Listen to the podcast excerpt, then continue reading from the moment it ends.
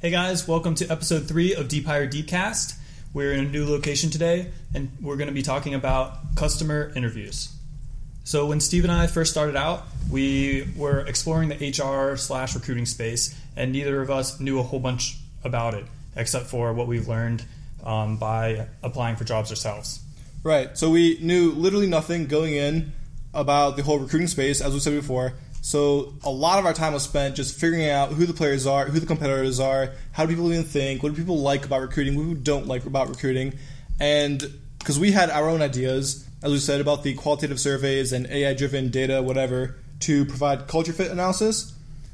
Um, and then we had to get to work on validating the problem. See if the idea we had in our head was even a good idea. Would it even work in the real world? So, So- the way to do that is customer interviews. Yeah, so that's where we actually started out. Is all we knew about recruiting and HR was from what we were learning online, what we were researching. So we thought it would be extremely useful to actually talk to people. And um, at the time, we were still university students, so we didn't really have a huge network. Um, we thought about who in HR and recruiting we could reach out to. The obvious first choice was the people that we've interacted with um, while we were looking for jobs who were recruiters.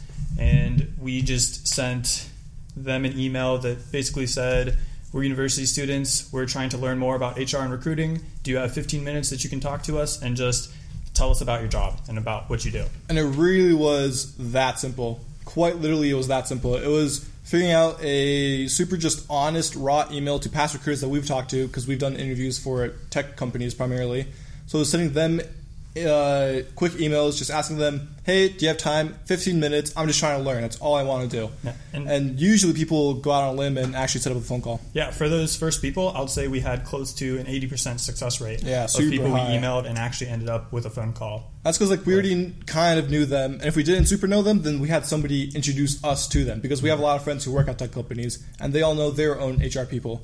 So it was like easy for us to get into tech companies, and then three months down the line, we realized we're kind of in a bubble where we were only talking about tech companies, and we realized that the way people hire developers, the way people hire engineers, might be different than the way that they hire marketing or salespeople, mm-hmm. and we wanted to see whether or not the ideas that we had would work at large. Yeah. And the content for a lot of these first interviews were just us asking about their jobs, them detailing any problems that they have. Um, it was literally just probably 90% us listening, or sorry, yeah, 90% us listening and talking 10% of the time. Yeah, for sure. Yeah. And like a lot of the questions would literally be um, what have you worked on today? Or like, what what makes your job difficult? And even in the beginning, for me, it was at least the, even more basic. It was what does your interview process look like? Yeah. Like, how do you judge technical fit? How do you judge behavioral fit? Because I know culture fit's a super big thing. So how do you even know whether or not a person's a good culture fit? Mm-hmm. And so it's even for that we didn't even know what every single company, what the process looked like. So I probably spent two weeks just hitting people up, learning what do they even do, what is the flow for candidates. Mm. And this was super interesting for learning the process, Yeah. and then also it was ex- it was extremely useful learning the tools that the recruiters use. We learned about something called an ATS, which is an application tracking system, um, which almost all companies use that we didn't really know about. Um, and and this and researching the tools just helped give us a more holistic view of the space.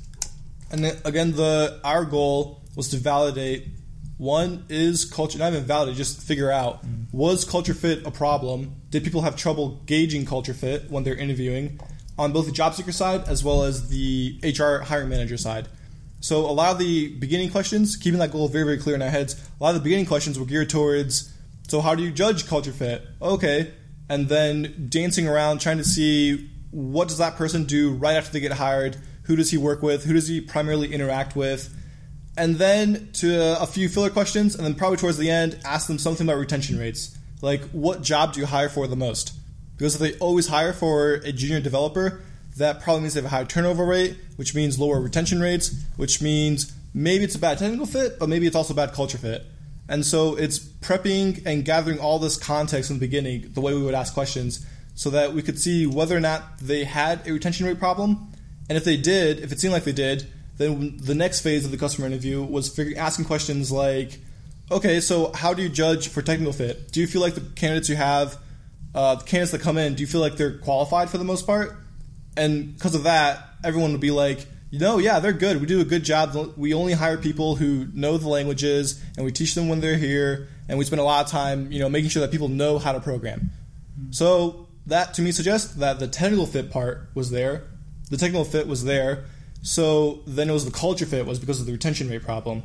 And then that's when we got to more interesting questions like, what is your culture? How would you describe your culture? Um, what do you guys do when a new person's onboarded? What does it look like for them? Who do they talk to? All that type of stuff. And through a few weeks of this and talking to like, I don't know, five or six people every single week, both of us, maybe five people, both of us, so 10 people every single week, we would ask these questions. And then after a few weeks, we realized that, yeah, culture fit actually is the problem. It seems like people have lower retention rates because of this culture fit problem. Mm. And in these customer interviews, the information you're looking for isn't just isn't obvious a lot of times. Yeah. You have to like really think about how they interact to certain things you say or how they like act around a certain problem and you just need to like infer what their problems actually are.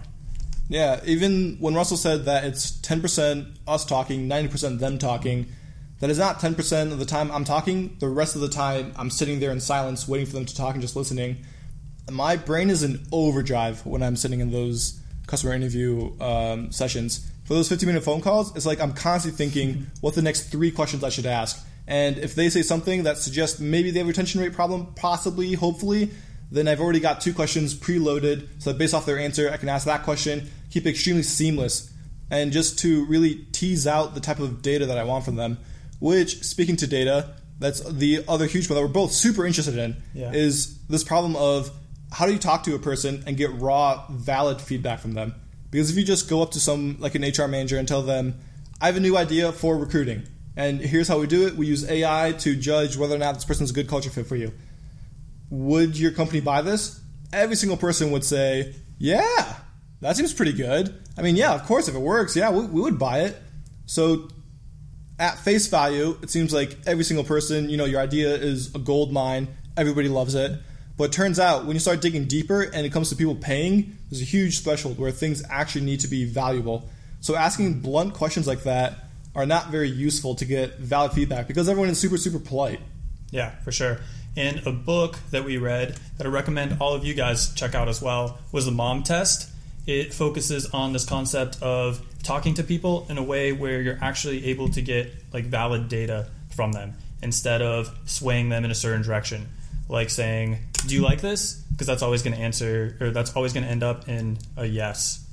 Yeah, just Google the mom test, and then he, the author, puts out an excerpt of the of his PDF, so you can just read that. Even just that preview was super helpful. Mm-hmm. And the mom sure. test is especially geared towards, I guess, tech people, where we're very used to programming, input, output, good data, mm-hmm. keep it flowing, keep building.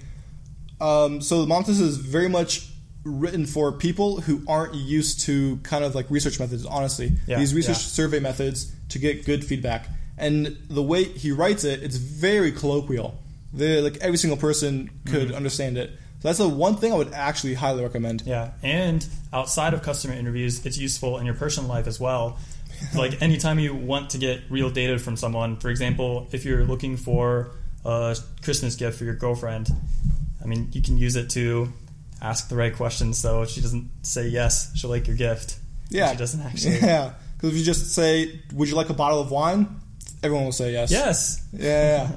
but turns out there's probably a better gift out there. So then it's about asking certain questions that it seems like it's beating around the bush. And I've had comments in interviews where the whole interview goes on, or the customer interview goes on, and then towards the end they're like, "So wait, you're asking a lot of good questions, but I guess what is it all for? Like, what are you trying to do here?" And then that's when I finally tell them about Deep Hire. I tell them about what we're doing and why I'm asking these questions, what I'm trying to learn, what I'm trying to get from them.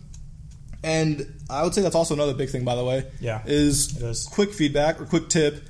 Don't walk in there for a lot of people. Of course, every situation is different. You should mm-hmm. read it. But for a lot of people, if you just walk in there and tell them that you're building a startup, all of a sudden their brain switches into like compliment mode.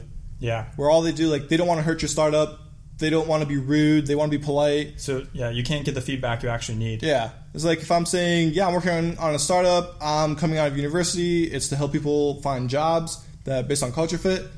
And then from then on, any question I ask, they know I have a personal stake in it. I feel Yeah. so they if don't. they say no, they don't like it. Yeah. It's basically insulting you. Yeah, yeah, yeah, yeah. And they want to spare your feelings just because they're nice people, right? They're nice people. People aren't used to being very raw and open and brutal with each other. hmm For sure. that honest feedback. Which, speaking of another thing, if this whole topic is interesting to you, look up Ray Dalio and the way he built Bridgewater Investments, where for that whole one of the most successful investment firms in the in the world, they have a habit of recording every single meeting that they ever do and recording every interaction that happens with employees. So it sounds very Big Brother esque. And then they go through the recordings afterwards and fill out a sheet of, all right, how did I communicate? How did he communicate? What should we have talked about? What could we have done better? What was bad? And it was just extremely objective. Like I know his big thing is to separate your ego, your emotions from your communication from your principles. So you can figure out what your principles are and then really be open to you'll feel like you're getting attacked if you're super super open with your communication mm-hmm. but just being super open and killing the ego so you can just get raw feedback and continue on and improve which as entrepreneurs you have to do Yeah. Uh, it's sure. like yeah like when you're making a startup it's like you're constantly getting pooped on from every single angle. And you have to know how to take all that criticism and all the negative feedback or just feedback in general in a very very positive constructive manner. Where it's and for me my tool for doing that my mechanism is things like the mom test of sifting through all these emotional arguments figuring out what actual core valid data points there are and then just cranking it through an algorithm in my head to say like all right maybe three people have said this they all seem pretty important this is pretty important you know versus if my mom says and this is where mom test comes from if my mom says that my startup is awesome probably not the best data Yeah. Um, something else that was useful for customer interviews is you should always every single customer interview you should you have you should ask for some sort of introduction to someone else. And oh that's a super good more tip about. yeah Because for us, I would say for every single person we talked to, we were able to get two or three connections. So I mean, we started out with a small pool of recruiters, and then from that pool, we were able to generate probably 30 or 40 other people that we were able to talk to. which is insanely good. Yeah. Not, I feel like not a lot of people do that. They Mm-hmm. do the interview and then they say bye, thank you. Can I ask you any more questions if I have any questions this month or whatever? And then of course the other person says, yeah, sure, hit me up if you have any questions. I'm always happy to help because Mm-hmm. they're being polite. And then they just never talk to them again. And it's just like the value ends right there. But you can get more value out of the conversation just by sliding in one more sentence like, Yeah. hey, do you know anyone else I can talk to? Can I talk to one of your your employees? Can I talk to your boss? Yeah. I just have a few more questions about their job. Uh-huh. And general, generally, people love to help, so they're more than happy to give you more connections. especially when and this is how why I think we're rather good at customer interviews because we I feel like we've gotten pretty good feedback Mm-hmm. is uh, one of the bigger reasons of that is because we're honestly just super open minded and curious about what their job is and people Yeah. love talking about themselves Yeah, so sure. and talking to themselves to an audience that cares so like I've had hour long customer interviews where I just ask one question and he just starts talking and then I ask another insightful question and the person just gets excited that someone's interested in their job mm-hmm. so, and it's exciting for me too because I love talking to people who love what they do. So it's honestly a win-win. You just have to be openly open-minded and openly curious about what they do. And I would say about 95% of people are would or totally match your level of enthusiasm. And even in that 5%, I would say maybe 4% of that of the people who don't match enthusiasm is because I've had a few interviews where they were just on a time schedule. They only had 10 minutes to talk because they had three more meetings right after that. So it's like even then they wanted to help, but they're just so we had to reschedule and stuff like that. Um, so once we started, after we learned about the HR space in general by just talking to as many people as we could, we started to focus down a little more on what segments we were actually interested in. So at first, we were interested in the headhunter space, so we were able to find a couple connections that um, that were in headhunting, and talking to them gave a good opportunity to just learn about a different space, learn about another another subset of people's problems that we might be able to figure out and solve, and like there's when you when you have an idea for a tool, you have this niche where you think it's going to work, but it could actually work better somewhere else. But you, you don't really know that if you're only talking to one subset of people. Yeah, so it's important to, and the more people you talk to in all the different subsets is super good because then you start seeing similarities. Like mm-hmm. for me, one of the bigger ones I saw was people in accounting and people in sales and people in marketing and people in construction all suffer from the same problems. That's a hodgepodge of different on the university level of different wildly different majors. It's like how could you think that those four areas were super super similar? But they all suffer from extremely similar problems, which is very exciting because that means that if you can find if you can identify that one niche, you have to identify that one niche that has that burning need for the problem. You solve it for that niche, and then you jump over to let's say sales and solve it for that niche, and then mm-hmm. jump over to marketing mm-hmm. because you've already identified and you know the pathways because they all share the same problems. Yeah. So for that, it's extremely useful. And I would also say another tip, practical advice. For on the for us, we had a two sided market. We need job seekers and we need employers. So employers, we had to go through more official channels like LinkedIn, introductions, emails, cold emails, cold calls, all that type of stuff. For job seekers, I literally asked everybody I knew in my contact list when I was thinking about accounting, and I need to learn about accounting. How do accounting people get hired? Why would somebody get rejected from an accounting job? Why would someone leave their accounting firm? All that type of stuff. I literally walked down through. Rodney knows. I asked him for maybe four people from his frat, just who were in accounting majors, and then so I'm talking to some people from Miami University. Just went down my contact list, asked every single person, "Hey, I'm trying to learn more about accounting and the accounting major. Do you know anyone, or are you in accounting?" And then just going down that, I spent I don't know six hours just grinding through and sending out messages. Yeah. And the result was I had like 20 different job seeker accounting customer interviews, mm. which even for then, it became the new task was just staying super focused and staying super energetic for every single one that yeah. week. Yeah.